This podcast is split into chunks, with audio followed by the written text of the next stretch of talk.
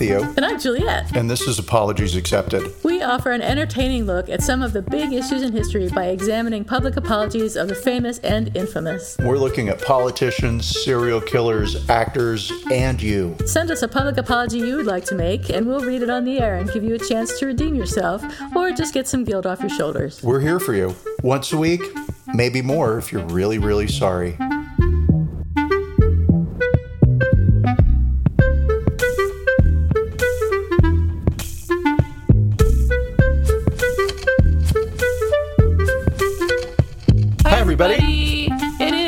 Apologies Accepted, The podcast.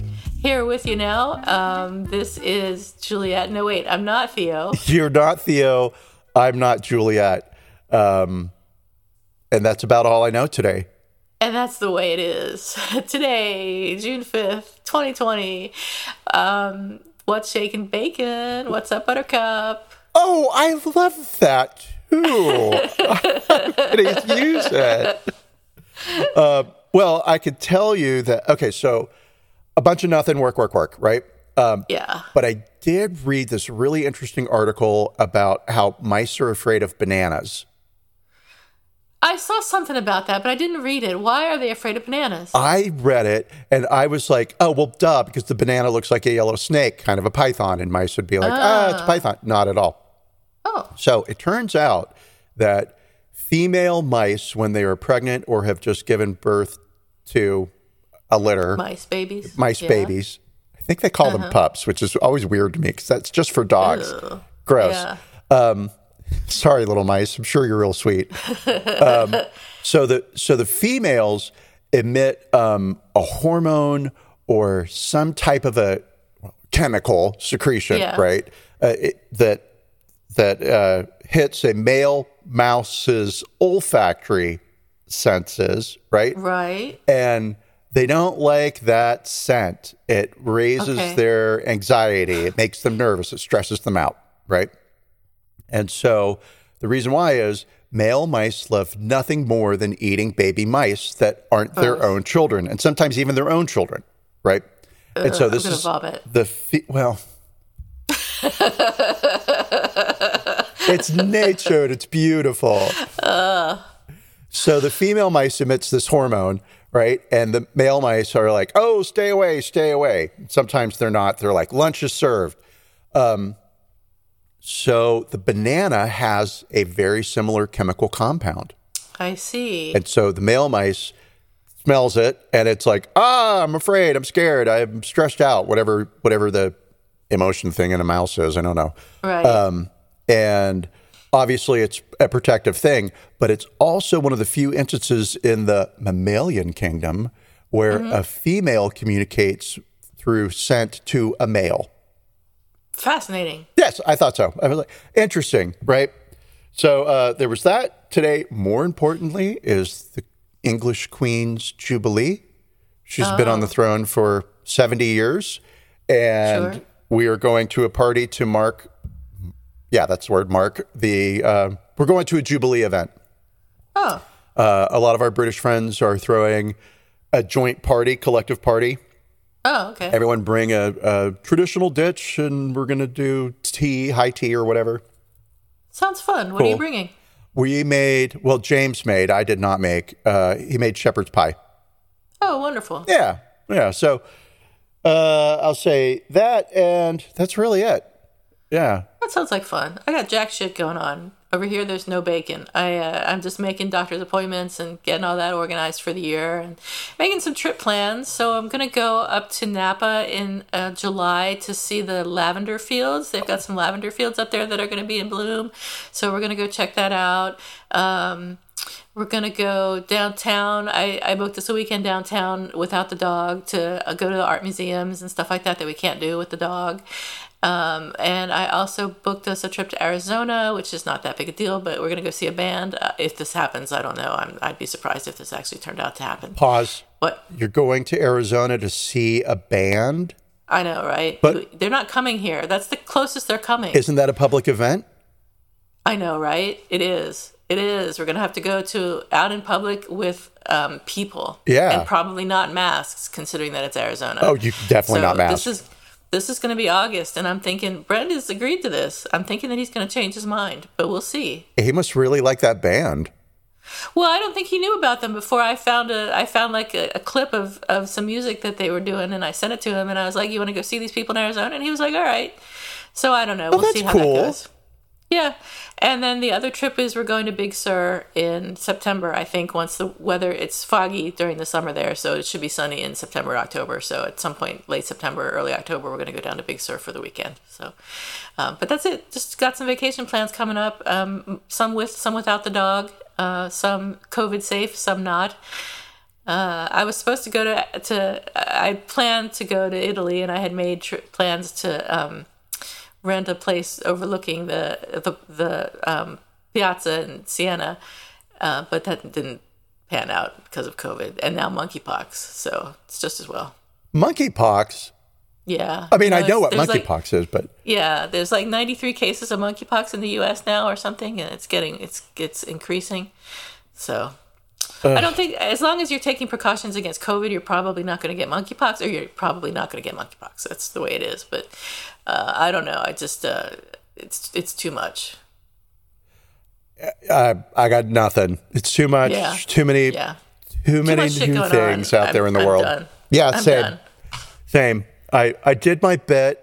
This will be a nice segue into our topic today, Yes. being Yes. Stonewall. But I've done my bit. I marched. Yeah. I vote.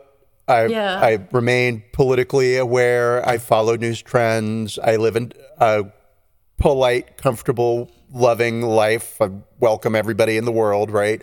I'm done. Mm-hmm. I'm out. Everybody, you figure it out. Have fun. Yeah, Can't I understand that. can't be responsible for it anymore. I don't know. I don't. I don't know what to do. That's the position that I'm in. It's like you know, I write letters and I give money and I vote, but other than that, like, what is there to do? I, I suppose I could march when marches happen, but I don't know that that really is impactful. I'm not sure. Well, we could we will we'll find out. Um, We'll find a out. little bit because that that is a bit of the situation that um, sort of gay people found themselves in in the 50s and 60s, which is a flip of what we're talking about, right?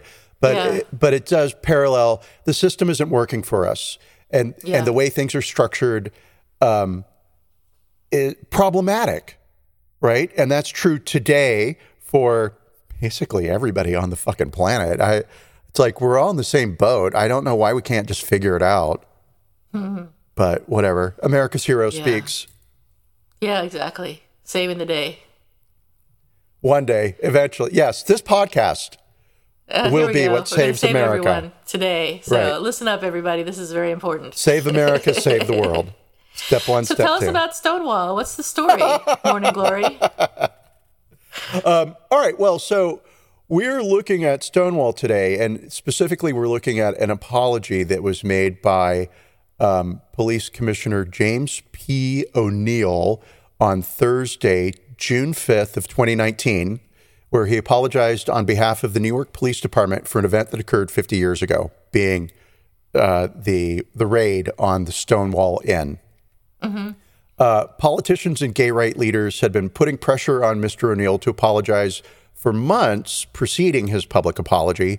Um, they were urging a public reckoning in advance of New York City serving as a site for World Pride, which was a global gathering that uh, was going to take place in New York City in 2019, s- specifically, hello, tongue, to commemorate the 50th anniversary of the Stonewall Uprising Ah, I see. right? So there's this big gay event that's going to happen in New York City that is going to commemorate and celebrate another big gay event that happened 50 years ago. And it's got the word world in it. And so it's going to be a big deal. And lots of people from deal. all over the world, right, are going to be coming. Lots of gay uh-huh. people from all over the world are going to be slithering into your city, right?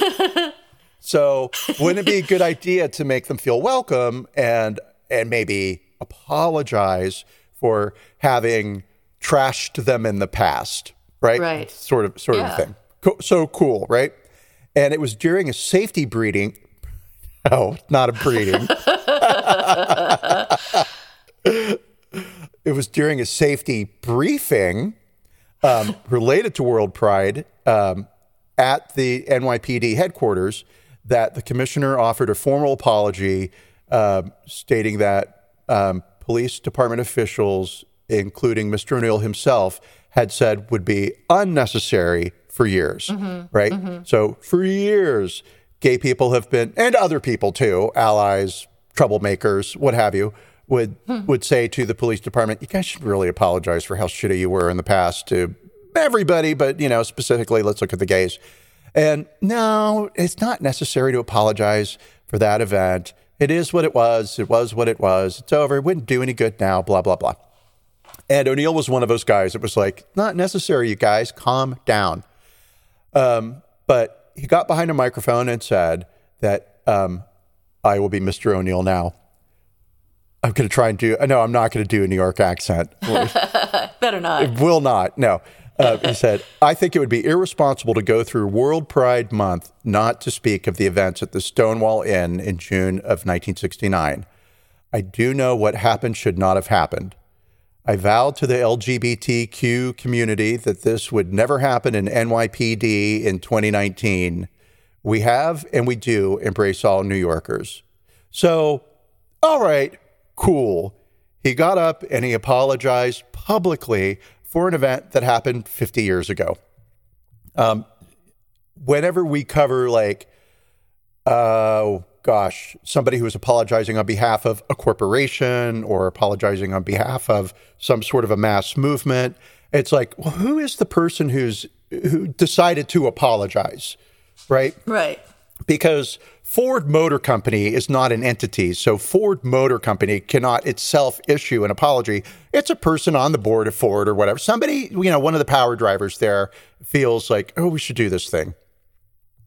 So I wondered, oh, does Mr. O'Neill maybe have like a gay brother or is there like, what's up? And no, not at all. Um, as a matter of fact, I'm going to say his Wikipedia page was delightfully boring. Uh, Mr. O'Neill was a 36 year old career law enforcement officer, widely recognizing for widely recognizing widely recognized for expanding neighborhood policing to serve more than three million New Yorkers in over half of the city. Um, he was commanding officer for three successive precincts before working as a commanding officer for Vice, Narcotics, and the Fugitive Enforcement Divisions. Um, he was chief of the department from 2014 to 2016, and then Mayor Bill De Blasio, so hard for me to say, um, promoted him to 43rd, made him the 43rd police commissioner for New York City. So this is a guy who's a real cop, right? I, and of course, you would say, oh, you have to be a real cop to be a police commissioner, but he worked vice, he worked narcotics, whatever fugitive enforcement is, that sounds like a lot of guns. Um, so he retired in 2019 and he retired to the private sector. He became head of physical security at Visa, Visa credit card, right? So not head of tech security, but head of physical security. Um, and he reported to a Mr. Lewis Love, who was the senior vice president of global corporate services. Yeah, and I thought that was cute that that uh, Yeah. after apologizing to gays, he went to work for a guy named Mr. Love and probably had to say, Good morning, Mr. Love, every day. Um, O'Neill's tenure began with a pipe bomb blast on his first full day in office in September of 2016, and he saw the city grapple with tensions between police officers and the public. Um, he moved the New York Police Department away from the controversial air quotes around broken windows theory of law enforcement, which viewed low level offenses as a gateway to bigger crimes. So you're jaywalking, you were eventually a bank robber. Gonna be yeah. Yep. We're gonna come down on you for jaywalking We are that, going to teach teach you to value and appreciate the law. your lesson. Yes. so bad.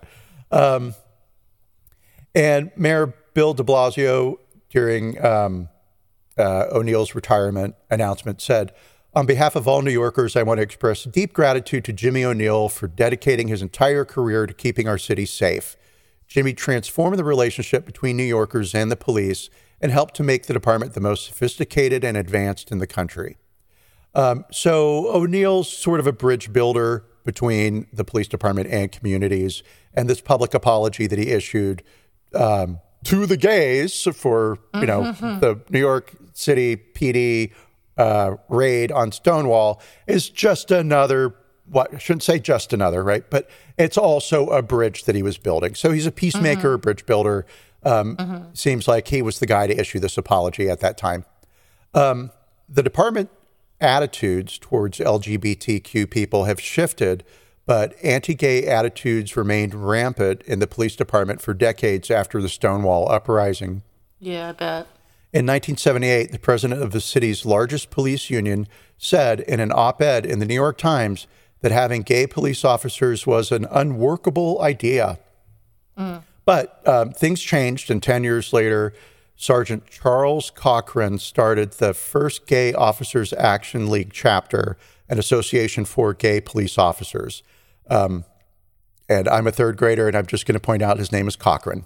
So there, there you go. Um, and so that's kind of, it's not even kind of, that's the, apo- well, not the entire apology. We'll review that, but that's the event. That's what happened. He issued an apology for Stonewall. Um, I have some stuff on Stonewall, but I'm sure you have some things as well. Okay, so it's more appropriate to call it the Stonewall Uprising than the Stonewall Riot because it, it uh, took over six days um, of sort of fights here and there between gay, lesbian, and transgender individuals and the New York Police Department after um, what was a raid of the gay bar on Christopher Street in Manhattan's West Village in 1969. In uh, June 28th, I believe, 1969 is the date. Um, and the raid came uh, amid a broader police crackdown on gay bars for operating without New York State Liquor Authority licenses, but they had to operate without liquor authority state liquor authority licenses because the SLA refused to grant licenses to bars that serve gays. So if you're gonna if you're gonna serve gays, you have to um, operate without a license, obviously. So then. Um, people like the mafia stepped in to run unlicensed, these unlicensed uh, bars and had to deal with the police to, in order to stay in business. So you have the mafia doing business with the police, you have gay people drinking, you have um, police being assholes, and there was a raid on the on Stonewall um, on the night of June 28th. 7th was the actual raid. Um, 13 people were arrested, and um, a woman who was being arrested yelled out to the people standing around doing nothing, Why don't you guys do something? So they did. Um, it was after midnight on June 28th, so it was the same night. It's just midnight, the day changed. It's funny how time works like that. Um, and the public moral squad showed up to raid the Stonewall Inn. And um, they said that it was because they had violated liquor laws. They ordered people, 200 people to line up and show their identification. And because it was illegal to dress and drag at that time, they made some people go into the bathroom and prove that they were female or not female um, with via inspections, which is horrifying if you think about it now. Um, but that happened regularly back then um, in gay bars that people would be forced to prove that they were whatever gender they said they were. And I believe the rule was for women, you had to wear at least three items of feminine clothing to prove that you weren't gay or that you weren't dressing as a man. Right. Um, so uh, I, I don't even know if I'm wearing three items of feminine clothing right now. I mean, I guess my wedding ring counts, but not really. So I, I, I'm not sure if I would pass as, uh, but legally uh, if I would be arrested at that time. So it's crazy. You, you have to actually go out of your way to dress like a woman uh, to to go out and have a drink. And even when you're going out and having a drink, then you're drinking in an illegal bar. So chances are you're going to get arrested and thrown up against the wall. So it sucks. Um, basically. So the behavior of the officers when they forced all these people to line up and show their identification um, it, it, there was a guy who said Mark Segal, who was 68 at the time of the interview, which was I think in 2019, says they came in the bar, they slammed people against the wall, they shoved people, and they hurled insults that you can probably imagine. Um, and so they fought back and and now i don't i want to say that i don't want to go in too much into the details of, of what happened and what happened after that because uh, as as you all know who are our, our loyal listeners i am a straight white cis female and this is not my Boo! history this is right and this is more theo's history so i feel that theo should really do most of the discussion on this topic um, so i'm going to turn it back to you theo Well, what I love is um, originally when you had this story idea, right? Like, oh, let's Uh-huh. let's do this, right? Um, then you sent me a text a couple days later, and you were like, um, I think you should take the lead on this, right? Uh-huh. And I was like, you know, we never really officially said like Juliet takes the lead, but Right. definitely you do because you're smarter than I am for sure. You're way better organized. no. no, no. Oh no, no, no. And um, and I talk a lot, and so I. I Well, sort of the way it's worked out is that I give the frame of the story, and then you sort of give ex- extra color and I talk about and, my adventures in the third grade. Yeah. and it works out really well because I don't honestly have that much to say a lot of the time, and you do. So I think we we balance each other really well. I I totally agree with that. Here we are, almost 100 episodes. That's Right. right. Hooray! Hooray. Hooray for us! Hooray. Anyway, we've turned this back into hooray for us. Listen, someone has to celebrate us, and it's you and me. That's it. And our husband. yes. All right.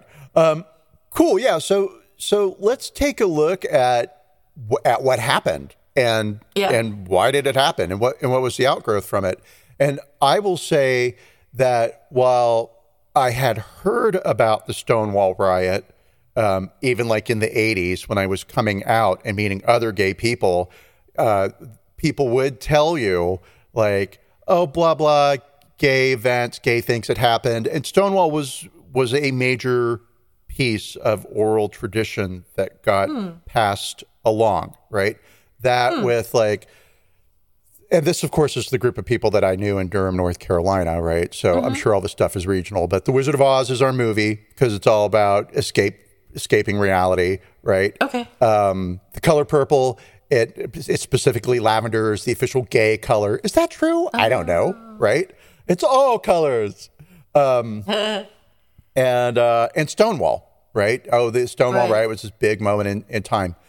And I know that June is Pride Month, which is why we're covering Stonewall right now because we're Right. always organized with our stories, and they always match up to holidays or specific because we plan well in advance. That's a total lie. Yeah, of course, naturally. It's not that it just happened that way, sort of uh, serendipitously. It's right. It's never blind luck. It is always Never. always planned. um, but I kind of thought that June was Pride Month because it's early summer, so the weather's not too hot, but it's hot enough that you can take you your can shirts off your and run assless around. Yeah. Yeah, right. And you can wear your little shorts that are gold and Right. glittery, and you can just run around and be drunk outside. It's great. Oh my God, I want to go to a Pride thing so bad now. That sounds great. I had no idea it had anything to do with Stonewall, right? I actually didn't either. Yeah. So, yeah, it was very educational. Complete shock. I really thought it had more to do with nudity. Um, so here we go. That's just a bonus. It's, it's, well, depends. depends. Um, okay, so the Stonewall Uprising began shortly after midnight on June 28th, 1969, when officers from the now defunct Public Moral Squad, can you imagine having Yeah, a Public no, Moral amazing. Squad, uh, raided the Stonewall Inn, a gay bar on Christopher Street in Greenwich Village. Uh, the police said they had arrived to disperse the bar's patron because the Stonewall Inn had violated liquor laws. Eight officers and an inspector arrived at the club and ordered about 200 people to line up and show their identifications. Some were um, asked to uh, show their private parts to prove their gender. Um, Should be illegal. I don't think it's even illegal now, though, because they talk about doing it in schools with kids who are, uh, or not in schools, but with kids who are competing in, in sports. They- Oh, yes. They have to prove whether they're female. that Ohio law. Sports. Right. Yeah, any parent, any person can challenge any any student athlete's gender because is they look too feminine or they look too masculine. It is a Get your fucking giant hands off my child's genitals. fuck you, Ohio. Right. Exactly. Nobody touches my child for free. No. Sorry, I have I have to mock. It's the only defense I have. Um, okay, so the Stonewall Inn was in Greenwich Village, and Greenwich Village had become unofficial official home to uh, queer people, um, which basically started just after World War One, and and I don't know why specifically it was Greenwich Village, but during the war, people left their farms, they left their towns, and they went and fought in Europe, and then they came back to the states, and they didn't necessarily, if you were gay, um, or if you were anything that didn't fit into your small town's uh, social structure opted to stay in larger cities and grouped together, right? Because had a different taste of reality, a different taste of freedom. So, for whatever reason, gay people started to migrate towards Greenwich Village. And Greenwich Village had some businesses that started to cater towards or to gay people, right? Um, not super a lot, not super public, but this is where the underground gay bars would be. This is where um, a gay person could rent an apartment, right? And I mean, like a like a screamingly gay person could rent right. an apartment. You could still get a place to live. Right. Yeah. Um, and so in 1966, three members of the Genovese crime family invested $3,500 to turn the Stonewall Inn into a gay bar. Um, it had previously been a restaurant and a nightclub for heterosexuals. Um, and then once a week, the gay sorry, once a week, the police officers would show up to collect envelopes of cash payoff, known as gayola, um, uh. because the Stonewall had no liquor license. Yeah, and I love that. It's like payola, gayola. gayola. It's funny. I yeah, hey, I give yeah. you that, right? Um, so it was mafia owned, and they served gays. Um, and a large part of that is because it was illegal to be gay slash serve gays, yeah. right? The mafia has no problem breaking the law if you're gonna no. if there's money to be made, right? Even if you have to pay off the cops, right? Not only that, their patrons were another another revenue stream because the bouncers would blackmail some of the patrons.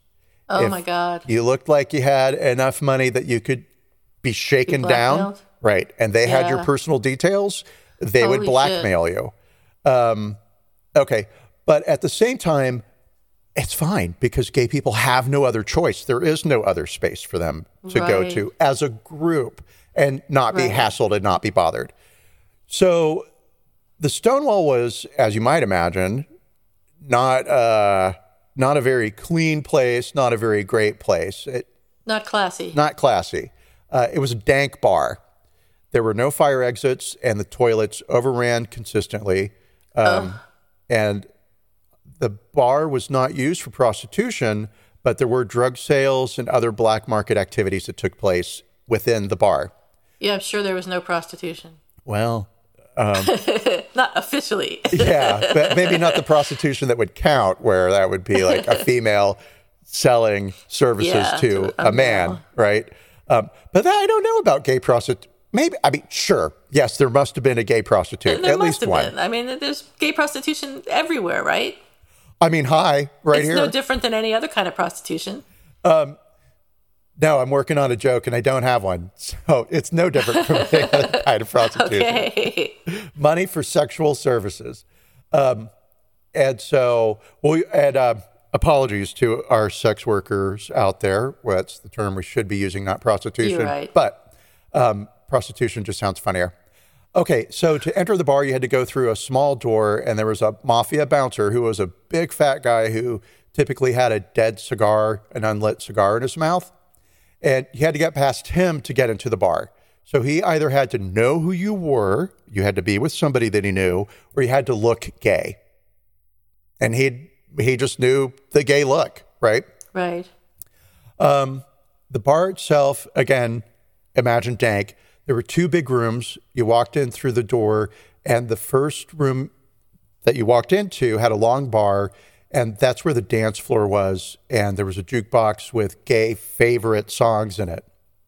Patrons said that it was the best dance floor in the city, but that's also kind of a joke because it wasn't legal for uh, same gender dancing to have, men were not allowed legally to dance with other men right? Right. So it was the only bar in the city for gay men right. to dance.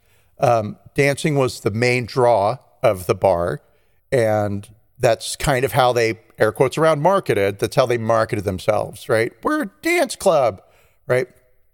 Was also um, there was the second room, which was a dark room with benches lined against the walls, and people would just sit there quietly, drink, talk, probably make out, I'm going to imagine, right? Um, not a very clean space. We there aren't windows, right? So right, it's going right, to be stale and it's going to be hot. It's not going to feel great to be in there. Um, but even still, this is the space where you can go to meet people who are just like you, right? Right. There wasn't any running water in the club, so they couldn't wash glasses.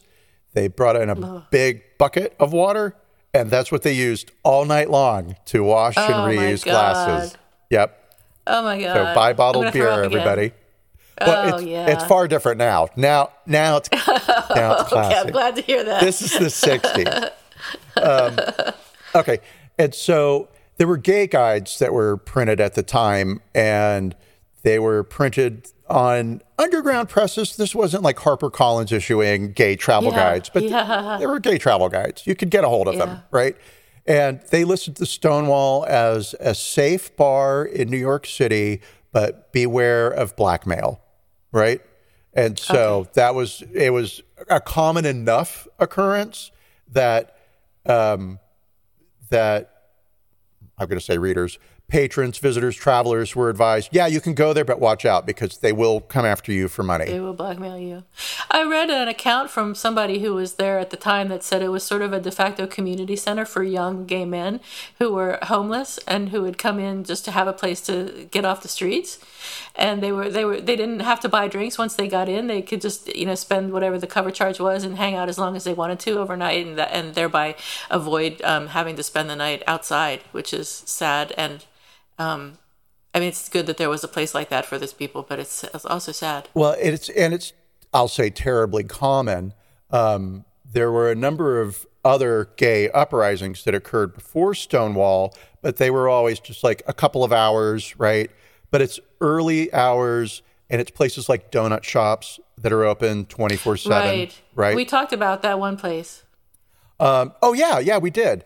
And Yeah. so, um, so yeah, there there is also that thing. I don't know that it still happens, but it used to happen where some establishments recognize that they are serving a need, and that need is safety for groups. Now, I don't think the mafia had big open hearts for the Sure. uh, homeless uh, gay kids, right? I think that the homeless gay kids were a draw to an older crowd that came in, and there's there's our you know our sex workers in action. But Right. I also don't know that, right? But Right. when the when the Stonewall first opened, it catered specifically to white men who were in Greenwich Village. Uh, then they started to allow in women, and then they started to allow in drag queens from Harlem. I see. And so by 69, the bar was, um, I don't want to say predominantly, but we'll say uh, um, a favorite spot for, uh, for transgendered or drag queen sex workers. There were lots of terms that people used at the time to identify themselves. The most common term was drag queen. Um, a lot of the drag queens that I saw, I read as transgendered, but that's not how they identified themselves. Yeah. So, all right, cool. So we start to have this like this community of people of color who who were um, frequenting the Stonewall, and in the early hours again of June twenty eighth, sixty nine, there was another police raid, and this raid is really more a shakedown of the mafia ownership for we want more money, um, you know, pay, basically pay us more. Uh, they, but it's also a great way to just sort of like deal with the gays, right? So we're going to bug your patrons and we're going to scare them off. You guys are going to start paying us more money, right? Right. And Right.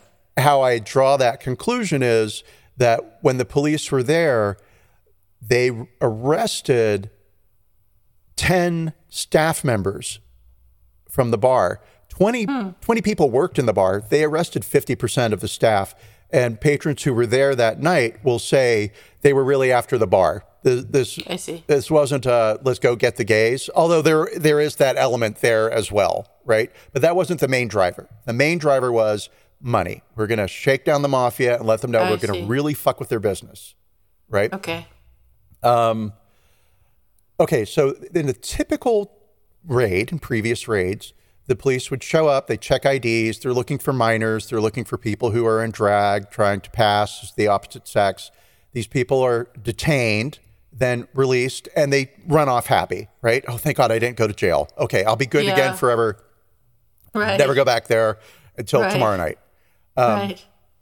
And the police would raid sometimes several times a week. Sometimes you might go four weeks without a raid. They were pretty much always unannounced, but it was always a money grab. Um, Marsha P. Johnson, who's a, who's a famous uh, transgender, I think we could use that word for her, activist, um, said that commonly the police would arrive and then the staff would hide the money and the cops would only get what was in the tip jar I see. right? So money, money, money. Um, so we have the typical raid where people are getting caught, detained, and then released, and they run off, and everything's great. This time things were different. People who had been detained were released, and they stood around out front of the bar waiting for their friends to be released to come out, right? And as the people from, as the patrons of the bar are hanging around out front, locals who are just walking around, passing by, right, who are familiar with the Stonewall and themselves happen to be gay, because again, Greenwich was becoming a gay community. Um, these local passerbys also stopped and stood around, right? And eventually you have a crowd of about 100 people, feels like a comfortable number.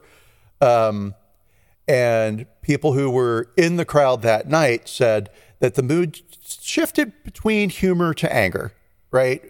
Yeah. Kind of fun, and then people would get pissed off, and then it would go back to being kind of funny again, and then people would get pissed off. Um, and the first patrol wagon arrived to take prisoners away. And what turned it, as you mentioned, is a lesbian um, was a lesbian patron from within the bar was brought out in handcuffs, and she'd been hit on the head in the bar and was bleeding. Um, she struggled with the cops. They threw her into the paddy wagon, and Right. she escaped. And she ran back inside the bar. Oh my God. Do not fuck with a lesbian, right? Of course, also she's still handcuffed. yeah. She runs back into the bar. They grab her, they drag her out, they stick her in the paddy wagon. She escapes again and goes back Wow. into the bars. The third time that they are bringing her, and I don't know her name, and I didn't find anything that, that said her name, No. as they bring her out, and she's fighting ferociously with the cops, right? Yeah. She says to the crowd, Why don't you guys do something? And so the crowd starts to riot. And, and I'll use that word, right? Because Yeah. that's what the fuck they did. Um, Yeah. They picked up bricks. They started throwing the br- bricks, cobblestones off the street, right? So this isn't like a New York City street as we know them today where they're paved. This is in the old days before they were paved. And so they're picking up bricks, whipping them at the cops, picking up trash, throwing it at the cops, right? And the cops go back inside the bar to hide and wait out safely for reinforcements to arrive. And the crowd begins to feel empowered because typically it's the cops that chase you. Right. When you get to chase the cops, it's a good day, yeah. right? Sure. Um, Edmund White, who's a novelist, was 29 at the time. Uh, he is a white gay guy and was a frequent patron at the Stonewall, also a resident of the village. And his attitude initially was he was a nice white boy from the Midwest, right? And so he says that he told the crowd, Oh, don't protest the police officers. They're just doing their jobs. Everybody calm down. It'd just be better to run away. But after a while, the crowd's mood starts to, let's use the word infect, infect him. And, and he also becomes excited. And the people began to chant, Gay is good, which is a parody of a slogan at the time, Black is beautiful. I Right? see. Um, so there was a trend in the United States at the time of civil rights movements. Uh, we just recently had passage of the Civil Rights Act in 1964, but we had Vietnam protests, we had the women's movement. Political activism at the time was uh, direct and confrontational, right? Originally, gays saw themselves as a diagnosis um, or being gay as a crime or a sin. But with Stonewall, um, gay people began to see themselves as a minority, right? And so you have a model that you can follow, which is the Black Civil Rights Movement. Right. there is dialogue out there today uh, between activists of gay and uh, and I'll say African American associations, right? Which is kind of like, um, hey, you gays, you got your rights real fast. We're still fighting, but you used our model to get mm. your rights, and and it can be seen as another piece of evidence towards systemic racism, right? Right. Um, right. Ah, the gays, they took our our idea, they ran with it, and they got now they're all married to each other. Hooray! Huh. Right. Um, okay. So, as I mentioned, about 20 people worked in the bar, 10 of them were hauled off, uh, and the cops remained inside the bar waiting for reinforcements. Um, the crowd of about 150 found a loose parking meter that was outside that had been hit by a car a couple of days before and wrenched that up out of the ground and used it as a battering ram against the door of the bar nice. to try and get into the bar. Now, why the cops weren't shooting, I don't know. Because today, well, today they have riot gear, and I was just thinking about that because you couldn't do this today because of the riot gear. You you can't fight back against police today at all. Tear gas and the right. military weapons, right? Right. Um, so reinforce. Oh, sorry. Um, so before the reinforcements get there, um, so people are using this uh, parking meter as a battering ram, and then people started to grab trash and set it on fire and throw mm. it at the club, right? And they got lighter fluid, which they purchased from a nearby cigar shop, and would use that to set paper on fire. It's like, guys, you don't need lighter fluid to set paper on fire. Yeah, it, right. will just burn. It'll just burn. That's fine. Um, so the reinforcements arrived, and they were the tactical police. So they were they've maybe not riot gear, but closer to riot gear as we would understand it today, right? And the tactical police were, according to people who were there, the crowd, seemed to be a bit surprised that they had to fight a group of gays. And so they sort of stood around not sure what the fuck was going on, right? Mm-hmm. You want us to fight all of these Nelly Queens? What? What? You can't handle this yourselves, you guys? Um, the crowd decided to provoke the cops because this, in the viewpoint of one of the participants, uh, gave the crowd the element of surprise. If the cops chase you, the cops know they're going to chase you and they know where they're going to chase you to and they know what's going on. You don't have any power, you are escaping. But when you confront the police, you have first the element of surprise. They're not expecting to get hit with a bunch of purses, right? Um, and the idea was we will provoke the cops, we'll get them to chase us, we know all the little back alleys of Greenwich Village because we live here, and the cops have all this heavy gear on them. We're going to tire right. the cops out by making them chase us, right? And so that was a tactic that that was used, and they said uh, that it worked. That the cops quickly became tired out.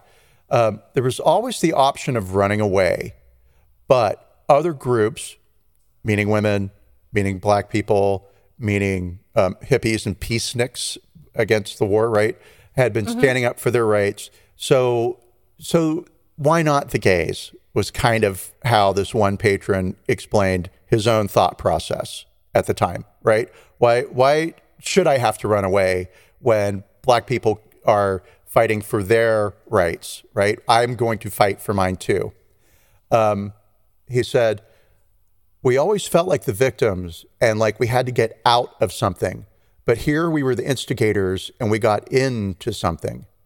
Um, newspapers didn't really cover the riot. It was on page 33 of the New York Times, and it was a very short paragraph. It just said that police were hurt in a melee at a village bar.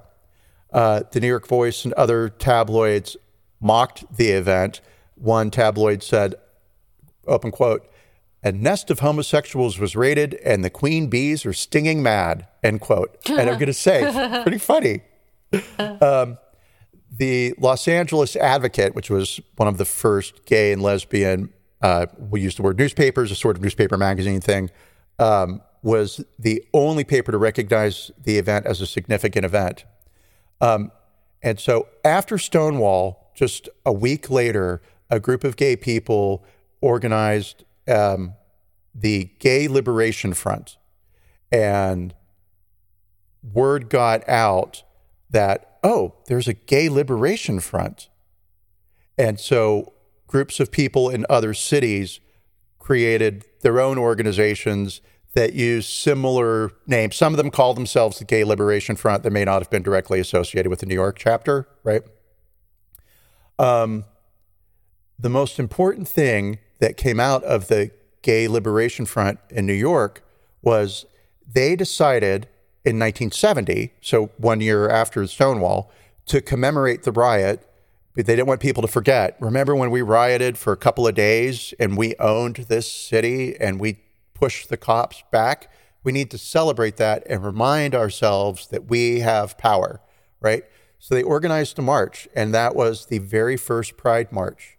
They asked Yay. chapters in other cities to mirror the event. And so in Hollywood Boulevard in LA in 1970, there was the first Gay Pride March.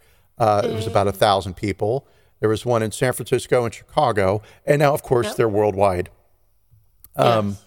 Famously, Marsha P. Johnson, who I mentioned is a transgendered activist, is credited with throwing the first brick. Uh, this is apocryphal. She sort of stands in for all people uh-huh. of color, all queer people of color, right? Um, it's easier to pin a story on one person than to talk about a larger community. So, so she gets credited with throwing the first brick, but she always said that she got there after the riot started. Um, she was found dead in a river in 1992. Oh, um, no. Yeah. So uh, police ruled that she died by suicide, but uh, friends petitioned, and it's taken a number of years. But she's now listed as drowning by undetermined causes. And um, I think this case is now open as a cold case, but mm. it's believed that she may have been um, chased into the river. Um, oh. Yeah. A statue went up in 2021 near Stonewall for Marsha and her friend Sylvia Rivera. Um, Marsha was a founding member of the Gay Liberation Front and later an organization called STAR, Street Transvestites Action Revolutionaries. Um, so that's the event. That's what happened. That's a timeline. That's a couple of the people involved and some of their thoughts and feelings during the event.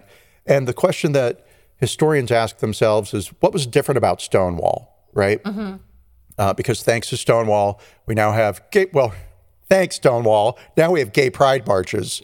Um, it's that the riots lasted for days. Um, it was a big crowd this time, and this particular riot ignited political action. There had been other events in the past, uh, as we mentioned, that happened in donut shops and late night bars, but those would last a couple of hours um, the Gay Liberation Front eventually started mainstream organizations like Lambda Legal and political lobbying organizations like uh, HRC. And so um, that's kind of what's different, but that's also, as I discovered today, why we celebrate Pride in June. It is because mm-hmm. of the mm-hmm. Stonewall event happening in June and not because it's summer and people want to like run around half naked. Amazing. Yeah. Um, and so now we have the apology and our rating. Yeah. Let's see. And so um, the apology. During a safety breeding, again. He did it again. Again. I I guess I really want my dog to have puppies now. Um, during a safety briefing related to World Pride at police headquarters, the commissioner offered a formal apology that police department officials, including Mr. O'Neill himself, had said was unnecessary for years. He says it's a very short. We've basically covered all of it. But um, again, he says, I think it would be irresponsible to go through World Pride Month not to speak of the events at the Stonewall Inn, June of 1969. I do know that what happened should not have happened. The actions taken by the NYPD were wrong, plain and simple. The actions and laws were discriminatory and oppressive, and for that I apologize. I vowed to the LGBT community that this would never happen in NYPD in 2019. We have and we do embrace all New Yorkers. And the auditorium erupted in applause. Um, yay! Yay! And so typically so you read the analysis. No, I was going to say typically you read the analysis. Do you want to? Yeah. Yeah. So okay, so I think that the apology uh, is fair. Um, he did say that what happened was wrong. He did not say why what happened happened, but he did say I do know that what happened should not have happened.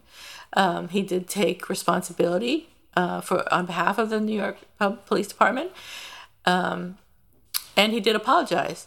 So I think you know, considering the apology itself and not what happened, I would give it a seven. That is crazy because my paper has the number seven on it as well.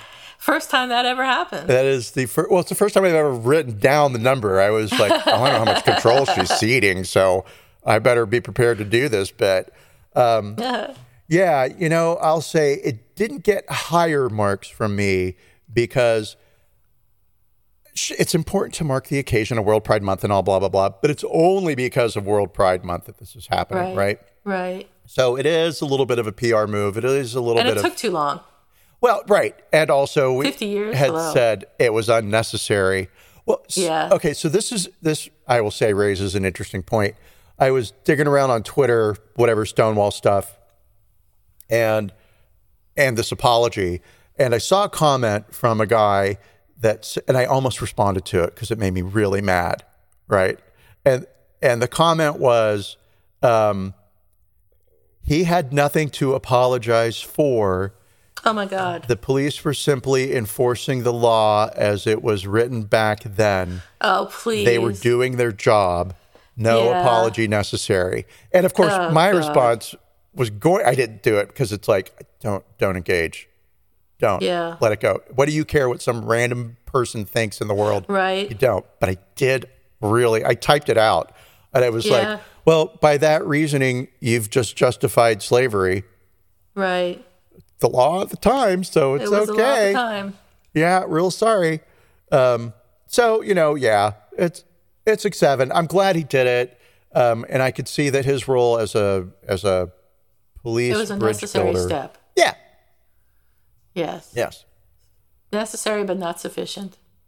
Well, I didn't realize that Obama had created the Stonewall National Monument to Gay Rights, which uh, actually um, includes not only the Stonewall Inn, but eight acres of land, including Christopher Park, which is nearby. And that was 2016. But I think that's cool. I didn't know that. that's very cool. And there is a park in New York City that's been renamed for Marsha P. Johnson. Um, I've Oh. forgotten the name of the park, other than it's the Marsha P. Johnson Park now, Right. but what it had been named prior. oh, nice. Yeah, so you know, so that is good. Um, and now I get to tell you the story. Oh, tell me a story. Yeah, so once upon a time, I was really drunk in New York City with my friend Myron, and we'd gone bar hopping. Right, it's Sunday afternoon. There was nothing else to do other than drink a lot of beer. Has nothing to do in New York. That nothing. That was it. Um, oh, and that's when you and I were doing Marco Polo back and forth to each other nonstop. Remember that? No, what did we do? The Marco Polo videos where you would video yourself and you would say something and then you would send it. The app, Marco Polo? What? There was an app. there, there, Are you sure this was me? apps a thousand percent. Okay. I'm going to send out. I don't remember this at all. Oh my gosh, we did it for, oh my gosh, like months and months and months, right? Oh, wow. um, I would get a rant, and you were the only person I used Marco Polo with. Uh, Uh-huh. I would get a random video from you where you were like, "Oh, I hate whatever," right? Or "Oh gosh, Uh-huh. I'm having the best blah." Um, They were just real short, thirty seconds, um, cool. and and you know I would reply. And so this trip in New York, I I sent a lot of Marco Polos, but not when I was drunk. Um, So we ended up at the Stonewall Inn, and uh, Nice. we're sitting out front and we're drinking, and I'm talking to a group of people, and this one woman says to me something along the lines of, um, and this was pre 2017, so Yeah. uh, I think no, no, no. Well, you know what? It must have been because I don't remember a thing about this. Yeah, I it- okay. So 2017 ish, right? Okay. Um, and she said something along the lines of, "Yeah, I'm I'm part owner of the Stonewall, and Wow. we kind of don't know what to do with it, right?" wow. And that, I mean, that wasn't a verbatim, that I'm paraphrasing the very drunken understanding of the conversation that I had with um, Right. Stacy.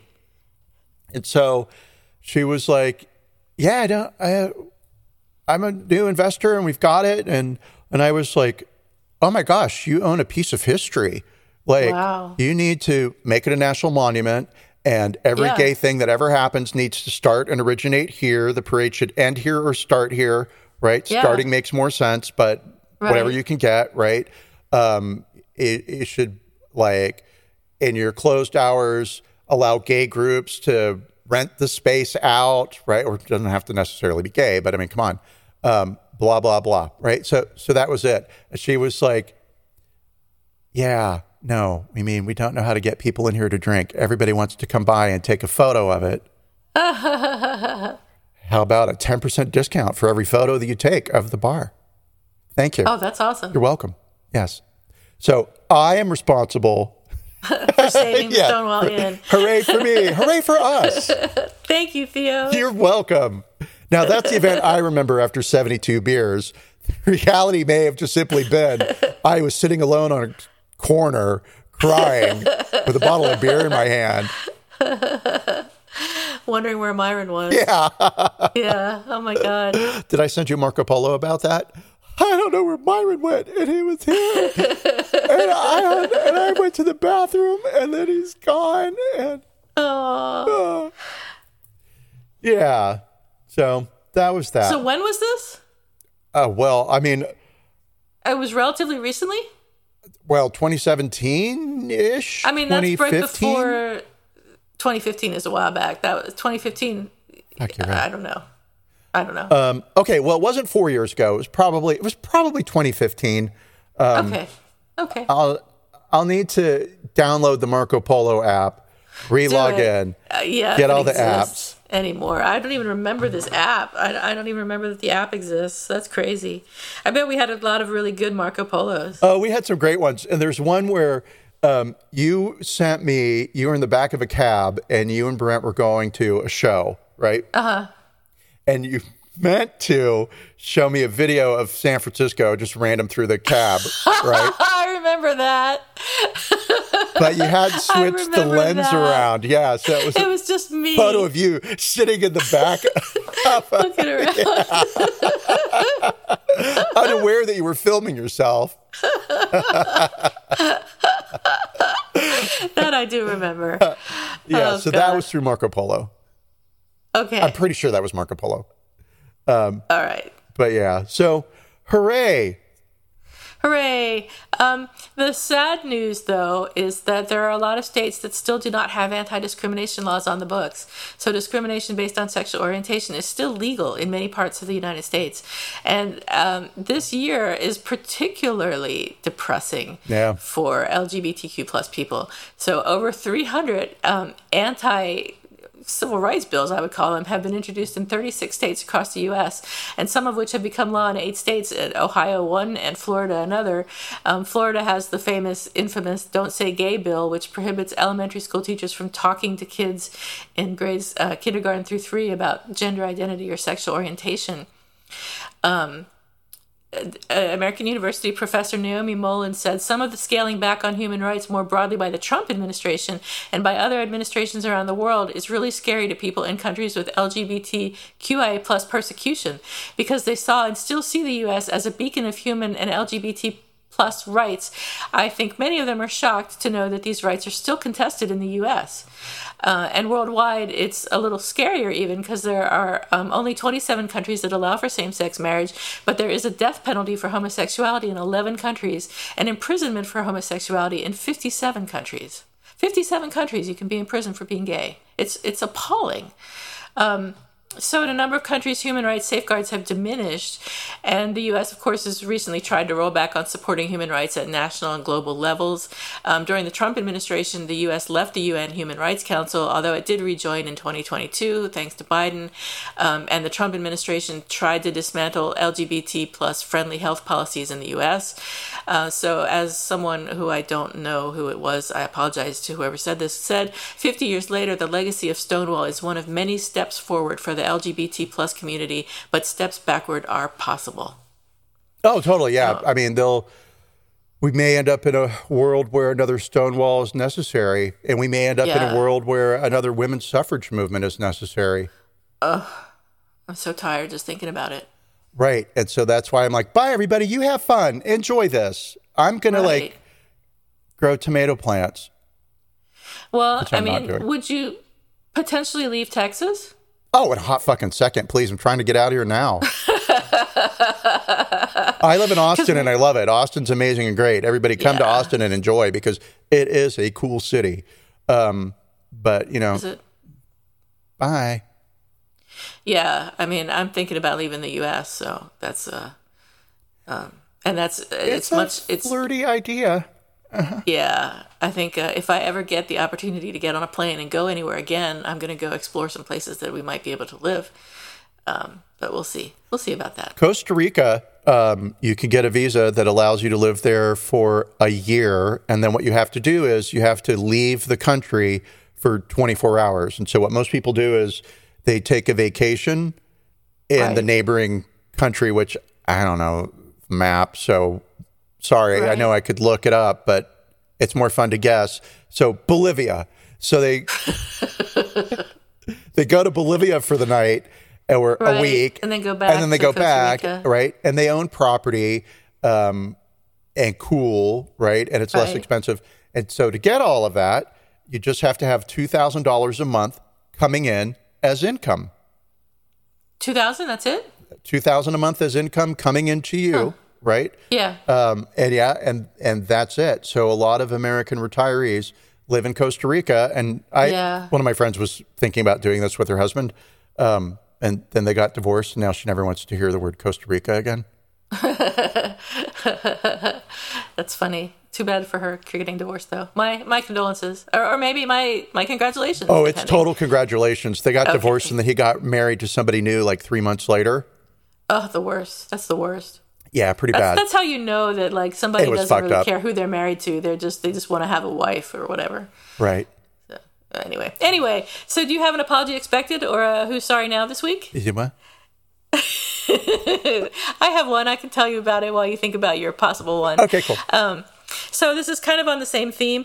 Um, LGBTQ plus students are demanding an apology from their high school after the 2022 commencement speaker spoke about how the audience should only be in heterosexual relationships. River Valley High School in Caledonia, Ohio, has around 510 students. Um, on Friday, about 100 of them graduated uh, at the Marion Veterans Memorial Coliseum, and there was a distinguished alumni speaker whose name I will not. Um, allowed to pass my lips, who says he loves to serve God and this country. Choose a spouse, I suggest. I also strongly suggest to make sure to choose biblical principles, you know, a male with a female and a female with a male. The superintendent of the school provided a statement noting that the school would not be making further statements at this time, claiming the speech was not reviewed by anyone on the school administrative team or board of education and that any views expressed by the speaker reflected his personal beliefs um, nowhere in the email or statement is there an apology so i'm demanding an apology uh, i expect an apology from river valley high school in caledonia ohio Yeah. I, I mean, at least uh, check speeches in advance because that's bullshit. Right. Speeches get Right. checked in advance. You know, some kid's going to get up there and say something. And so, some bullshit Right. right, So you read speeches your get- speeches in advance i'm sure the speech was read in advance and they're just now saying that it wasn't right. so fuck you river valley high school and fuck you ohio Double fuck you, Ohio, because that is going to be my apology demanded slash expected. And this Mm-hmm. will come, but mm, probably not in my lifetime and maybe 50 Mm. years from now, right? But the uh, the Republican Party rammed through the transgender athlete law Yes. where anybody can be challenged for their gender by anyone else. And if you're challenged, you got to prove that you're cis gender Oh, as you're presenting. And honestly, for real, are transgender athletes that big a threat? i mean no No. What? Not at all. Maybe there were like five people who are transgender Right. in- in that age group who are competing, whatever, right? And yeah, it's just it's like who who thought it was necessary who thought it was a good idea, and would you want? And, and they have to do blood tests. We're going to determine how much testosterone you have, right? Wow. And what do you do with a woman who who's cisgendered who produces testosterone because of whatever? Don't they just look at their chromosomes if they're blood testing them? Can't they just look at the chromosomes? I guess they could, but that was the. And, I don't know. And maybe the article that I skimmed, because admittedly I just skimmed it, right? Uh-huh. Maybe it was saying it could get to this point, right? Right, But okay. whatever it is, I know that. Uh, thank you, Republicans in Ohio, and what I mean is, fuck you, Republicans in Ohio. Uh, Mm-hmm. You can challenge a child. Fuck you guys. Yeah, it's ridiculous. They're It's fucking just, kids. It's disgusting. It's so gross. Horrifying. Yeah. Anyway, it's a beautiful So- world. It is a lovely world. Gets better every day. Happy to be here. Well, no other choice right now. This, this is where we got to Well, be. there are other choices. Oh, you mean countries? But- I meant planets. Oh, I meant I meant existence. Oh, yeah. But yeah. Um, all right. So I think that's it for this week. Thank you, everybody. Thank you, everybody. We love you. Bye. We'll see you next week. Come back again, please. Wha- what- Whatever our sign off was. We love you. See you later. We love you. We love you. See you later. Bye.